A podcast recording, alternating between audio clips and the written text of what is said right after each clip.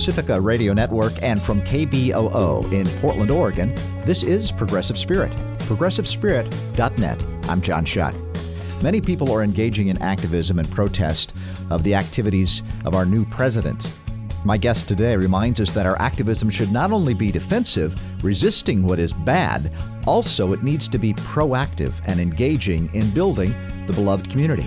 Today we're going to talk about a condition that is responsible for the deaths of hundreds of millions of people.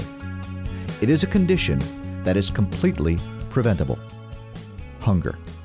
Why are so many people in the world, why is anyone in the world malnourished? What can we do about it? The answer, according to today's guest, is simple. We can end hunger by the force of law.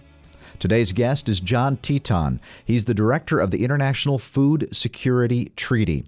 The website is treaty.org.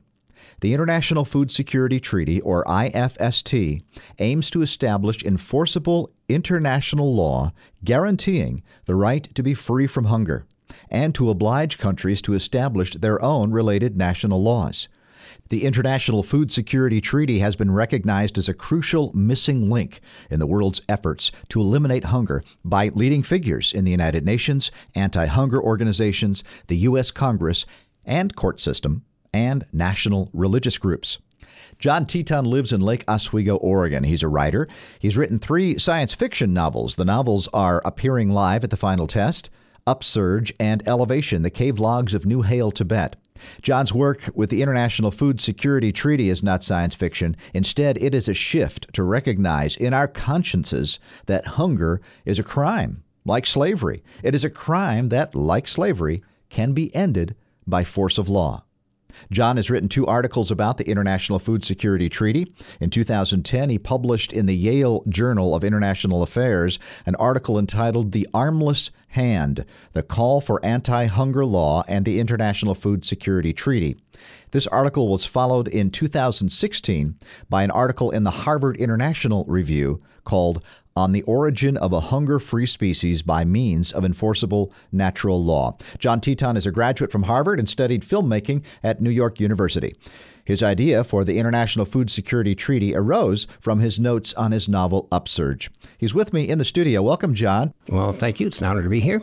This past August, you wrote an article for uh, Harvard International Review on the origin of a hunger free species by means of enforceable natural law. And you wrote in there that there is no death more avoidable than death from hunger. What's behind the inability of the human species to end hunger? I would say uh, most fundamentally, it is a mindset that has prevailed for basically eons that accepts uh, without much examination or evidence that hunger is inevitable and uh, sometimes referred to as just part of the human condition. And therefore, the the I guess I should take one step to the side to say what this treaty is. It aims to get nations to commit to fulfill the human right of freedom from hunger, which has been recognized internationally since the Universal Declaration of Human Rights which was agreed upon at the UN uh, without a single dissenting vote in 1948. So the aim is to get uh, nations to commit to uh, fulfill that human right, but to protect it as well with national and international laws that are enforceable. Uh, unfortunately, uh, human rights generally have been expressed in the kind of aspirational context without uh, a serious um, commitment to enforce them. And this tendency goes back uh, quite a ways. Um, the uh, when Lincoln was uh, in thinking about running for president, he gave a speech where he spoke about the Declaration of Independence, and uh, the he was uh, addressing the failure of the founders of the country to actually create equality for a great many people who were enslaved in the South. And so he said the drafters did not mean to uh, contend that uh, all were then actually enjoying equality, nor were they about to confer it upon them. but they declared the right so that others in the future might create the enforcement mechanisms as soon as circumstances should permit. Well, that was uh, no doubt charitable in some cases. Uh, perhaps there were signers of the Declaration who didn't really give a damn about that or would have opposed abolition of slavery, but no doubt there were others. We certainly see in the record that uh, some of them were troubled by it, including Thomas Jefferson, for example. But uh, apparently, circumstances didn't permit till some 80 or 90 years later. And at that point, I have to think that uh, since all of the original signers of the document were uh, deceased, that perhaps if their ghosts were able to see what was going on, they might have been embarrassed and wished that they'd taken care of the issue when they were alive and able to do something about it themselves. Anyway, that's what this uh, treaty movement is about primarily. You're asking uh, why hasn't uh, hunger been redressed prior to this? It's because of this mindset. And so, no death being more avoidable. Well, this is not lung cancer. Hunger has had a uh, perfectly satisfactory preventive measure and cure uh, since the beginning of, uh, well, even long before the rise of human beings. And that measure is called food. And their experts mm-hmm. have long agreed that there's plenty of it to go around and that it's a matter of distribution and ensuring that people get access to it when they can't get access to it on their own. That's what this movement is about principally is showing these simple steps can be done to reverse hunger just as polio was reversed um, in the late 20th century with political will being summoned and as a result of public pressure. That's a rather large nutshell version of uh, the answer to your question. In 1948, the Universal Declaration of Human Rights declared that food should be available to all. But there were no enforceable laws to accompany this declaration. The International Food Security Treaty puts teeth to the declaration as the abolition of slavery and the women's right to vote needed enforceable laws to become reality. Uh, so does hunger, right, John? Right. And uh, most social justice changes have required hard law. By hard law, it means, you know, you could say that um, there was a law uh, protecting this human right of freedom from hunger as soon as that declaration was signed. But if, if it's not actually enforced, it doesn't mean much. And um, you referred to teeth. I heard that term from, or read it from a letter I got from Abner Mikva. Abner Mikva was one of President Obama's mentors. He was a very well grounded realist. He served in the U.S. Congress. He was the chief judge of the D.C. Court of Appeals in Washington. He was White House counsel. And he was, I think, the first, one of the very first people to see this proposal and he uh, wrote back that um, he was pleased that it had teeth. He said it must have teeth because another uh, declaration is not going to accomplish the task. And you'll note it, like the whole 13th Amendment uh, to the Constitution that abolished slavery is only 33 words long, but some of those words were devoted to enforcement it didn't just say slavery shall not exist, it said Congress shall have the power to enforce this article.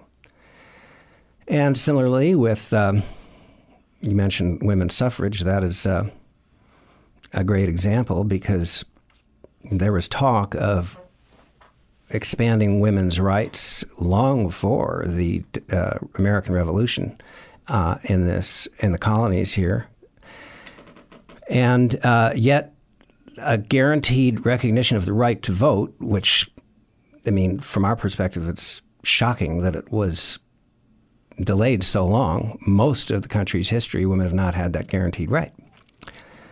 But and there was a, a well-known historical moment in that movement. In as early uh, prior to 1850, there was a convention in Seneca Falls, New York, where uh, 100 people signed a formal demand uh, that the American uh, women in this country should have the right to vote. Unfortunately, uh, talk about the difficulty of changing mindset, even though just a few years later, uh, slavery was abolished, and not long after that, former slaves who were male were given the right to vote. Uh, women did not gain that right by constitutional guarantee until 1920. And at that point, I think there was only one woman left from the original Seneca Falls Convention still uh, alive and able to exercise that right. So these mo- movements take a long time, and people need to recognize who might be despairing because things take a long time that uh, that is the norm. I once spoke to a chief counsel um, at Amnesty International, and she said, I read history at night so I can get through the day without getting too depressed. In other words, by being familiar with the way great changes uh, of this nature for accomplishing social justice measures, uh, it gives you it gives you the patience that's essential to accomplish something. I mean, uh, when I've talked to people and staffers in Congress, for example, they might say something like, "There's no way we're going to get this passed in this session. Besides, we're very busy with the farm bill, or with uh, we're dealing with uh, foreign aid." And so, anti-hunger groups sometimes uh, well, they pat themselves on the back with good justification for accomplishing an increase in foreign aid budget lines. But that's not enough. And how do we know it's not enough? Because uh, in these last uh, close to 70 years since the Universal Declaration, there's still uh, some 800 million people suffering serious malnutrition, uh, millions of whom die every year from that. Um, and it's a, it's a terrible and painful death. How many people die from hunger every day? Um, the figure that I have found to be most reliable uh, is about 20,000, and most of those are children. 20,000 people die from hunger every day, the most and, and pre- should, preventable cause of death. I, I, need to underscore that this means not just pure uh, starvation from lack of calories entering the body, but because of a generalized weakness due to malnutrition, children and adults can get into a spot where they cannot, their bodies cannot handle the healing of conditions that otherwise they might be able, to, with, with proper diet and health care, be able to survive. But weakened severely by malnutrition, they die on account of that. Um, you quoted in your article in the Harvard International Review uh, Amartya Sen, Amartya Sen? Amartya Sen, yes. Amartya Sen, who said people don't starve unless someone wants them to. I mean, we are talking about political, for a long time, reasons for hunger. He's talking there about actual starvation. Our treaty addresses starvation and malnutrition. Mm-hmm. So the number of people who suffer malnutrition on Earth is 100 times that of the number who die in any one year.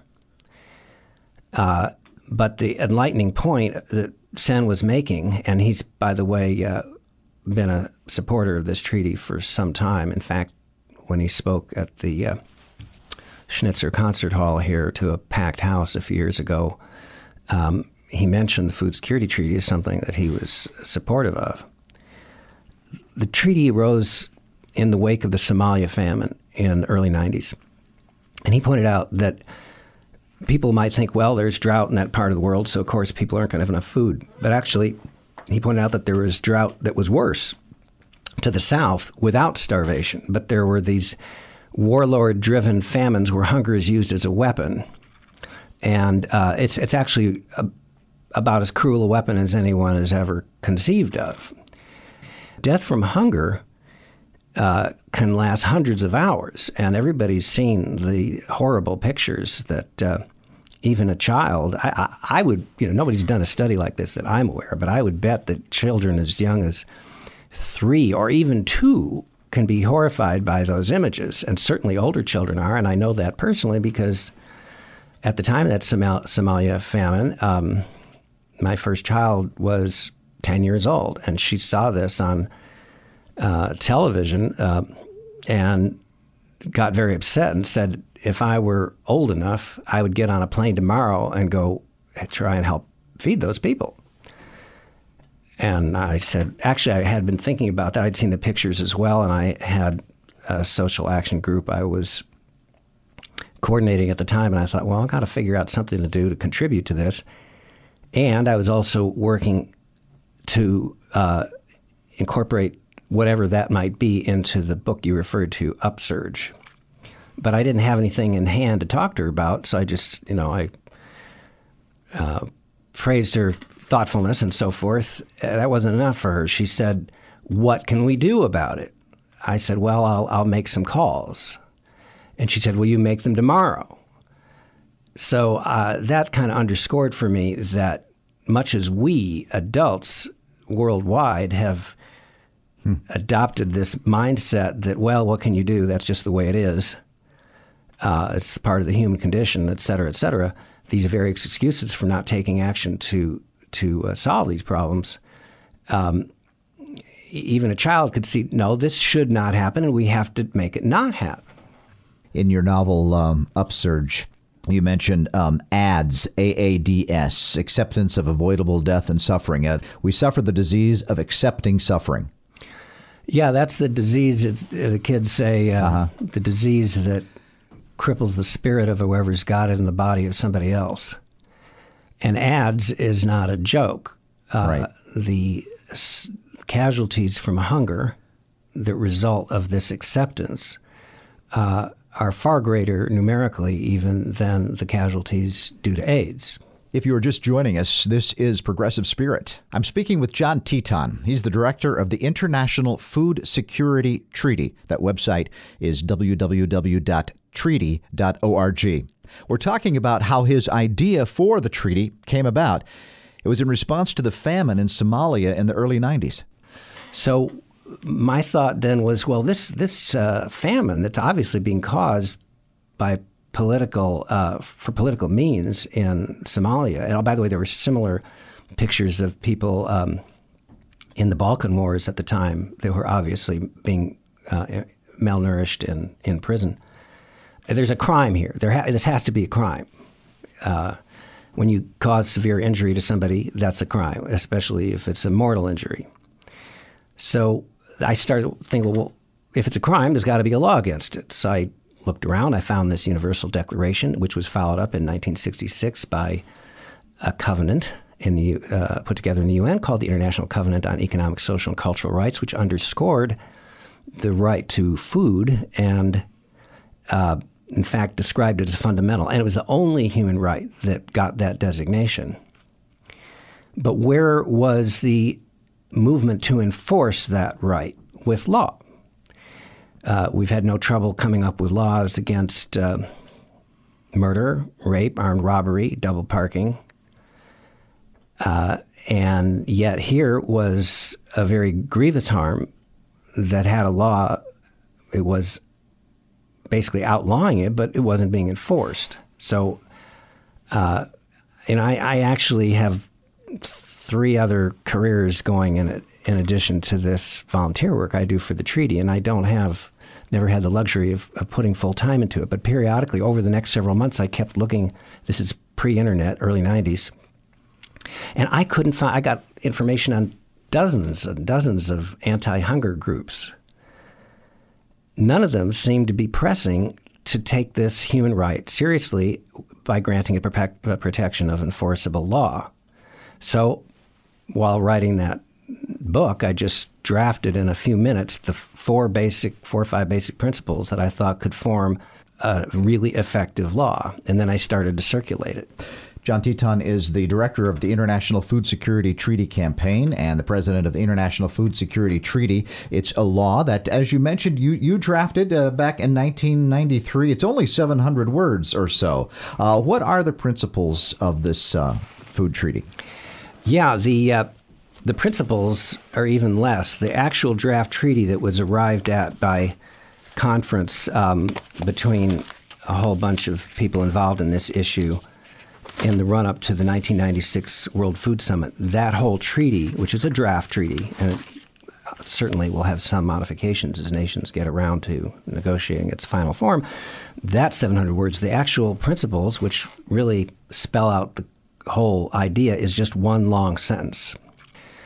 It distills down to four basic principles. The first is that signatory nations agree to guarantee minimum nutri- a minimal nutrition level for people within its borders who can't get access to it on their own. It's not about getting steak and ice cream sundaes to people. It's making sure nobody suffers malnutrition or starves. The second point is that nations would have to contribute to a World Food Reserve and Resource Center. Notice it's not, it's not just food giveaways, those are a last resort. Anything that the international community can do, uh, for example, uh, assistance with uh, agricultural means or economic measures to prevent, um, to assist them in being able to meet that guarantee, that that would be like a what, what a fire department is to a community. Uh, a nation could turn to this World Food Reserve and Resource Center to get help if they can't meet that guarantee. Emergency help, I'm referring to. Mm-hmm. The third point is they agree to establish and enforce law against the use of hunger as a weapon. That's addressing the criminal aspect of it. And finally, they would need to agree to support UN food security enforcement actions if it's proven that uh, a nation is unable or unwilling to enforce the law on its own. I'm speaking with John Teton, the director of the International Food Security Treaty. So, how can people get involved? Anybody who gets involved um, in that regard, and I hope everybody will, because this assistance can boil down to just four minutes of work. Everybody in this country, of course, we're going for all countries, but in the U.S., everyone has four elected representatives a member of Congress, the House, two senators, and the president. So, what I suggest is the minimum thing that somebody could do that's really cumulatively effective is to place calls to those four individuals and say, I want you to do everything in your power to uh, advance this uh, International Food Security Treaty. That's four minutes out of somebody's life, but uh, collectively that makes a big difference. It's a lot better than just clicking on a uh, preformed statement on a website, which a lot of groups do and encourage. But I've just seen over and over and over again that those get very little, carry very little weight in Congress. So, uh, but if somebody wishes to go further with it, and let's say they get a form letter back from their senator uh, dismissing this, I have to say I got a letter from uh, President Obama. Of course, I'm sure he had nothing to do with this. I saw a picture just recently of the office where people go through all the letters, and often I know these people are not very well. They're just handling a million letters a second, and they don't really give them much thought. So I, I mentioned the treaty, described it, said why I hoped he would uh, get behind it, and I get a letter with his supposed signature, no doubt stamped, about climate change, which I never mentioned. A prior attempt to write to him got no response. So those things can be discouraging to people, and they should expect that they might happen. But overall, if you persist, you will find people who say, "Oh, this is this is a no-brainer. This got has got to be done." So again, it's it's a long haul process, and uh, but even if it's just that four minutes, that helps. I think your work, John Teton, my guest, uh, he is the uh, president of the International Food Security Treaty. Uh, the uh, website is www.treaty.org, and it has uh, the, the, the treaty there as well as uh, its history and other information about how people can get involved in this. I mean, I, I think the very fact that w- what you've done and, and it's it's you. It's an individual. Uh, you started off this thing, and what you've said is, wait a second, this can happen.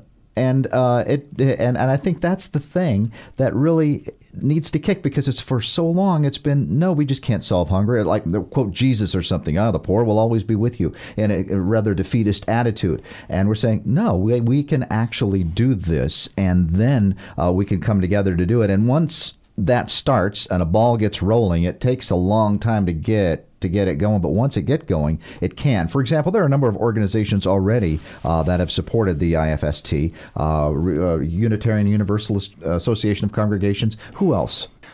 Oh, well, there's quite a few that you could see on the uh, treaty's website, treaty.org, mm-hmm. under endorsements.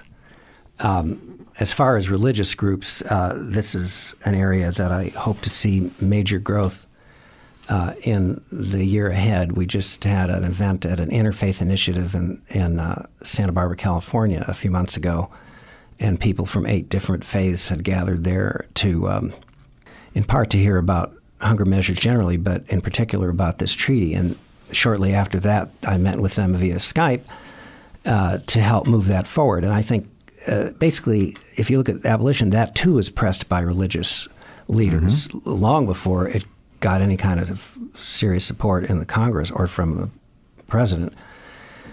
Uh, and it's because something as basic as a human right that alleviates the severe suffering of hunger, it just reaches the soul. You don't believe in the soul, talk about conscience, but whatever it is, it, that's why children are the first to see uh, this as a, a, terrible wrong that should be corrected. So that's why, uh, whether or not a person is a member of a religious group, uh, there is some kind of deeply embedded understanding that hunger is wrong. And if you are a member of a religious group, well, I sure encourage you to speak to your uh, fellow, shall I say, co religionists and your clergy and, and inspire them to uh, take whatever steps they can to advance this treaty. John, thank you for this project. Ambitious and yet and yet very hopeful. You, have you've, you've made a believer out of me, so I appreciate uh, appreciate you doing this work. Thanks so much, John. Really appreciate it. You've been listening to Progressive Spirit.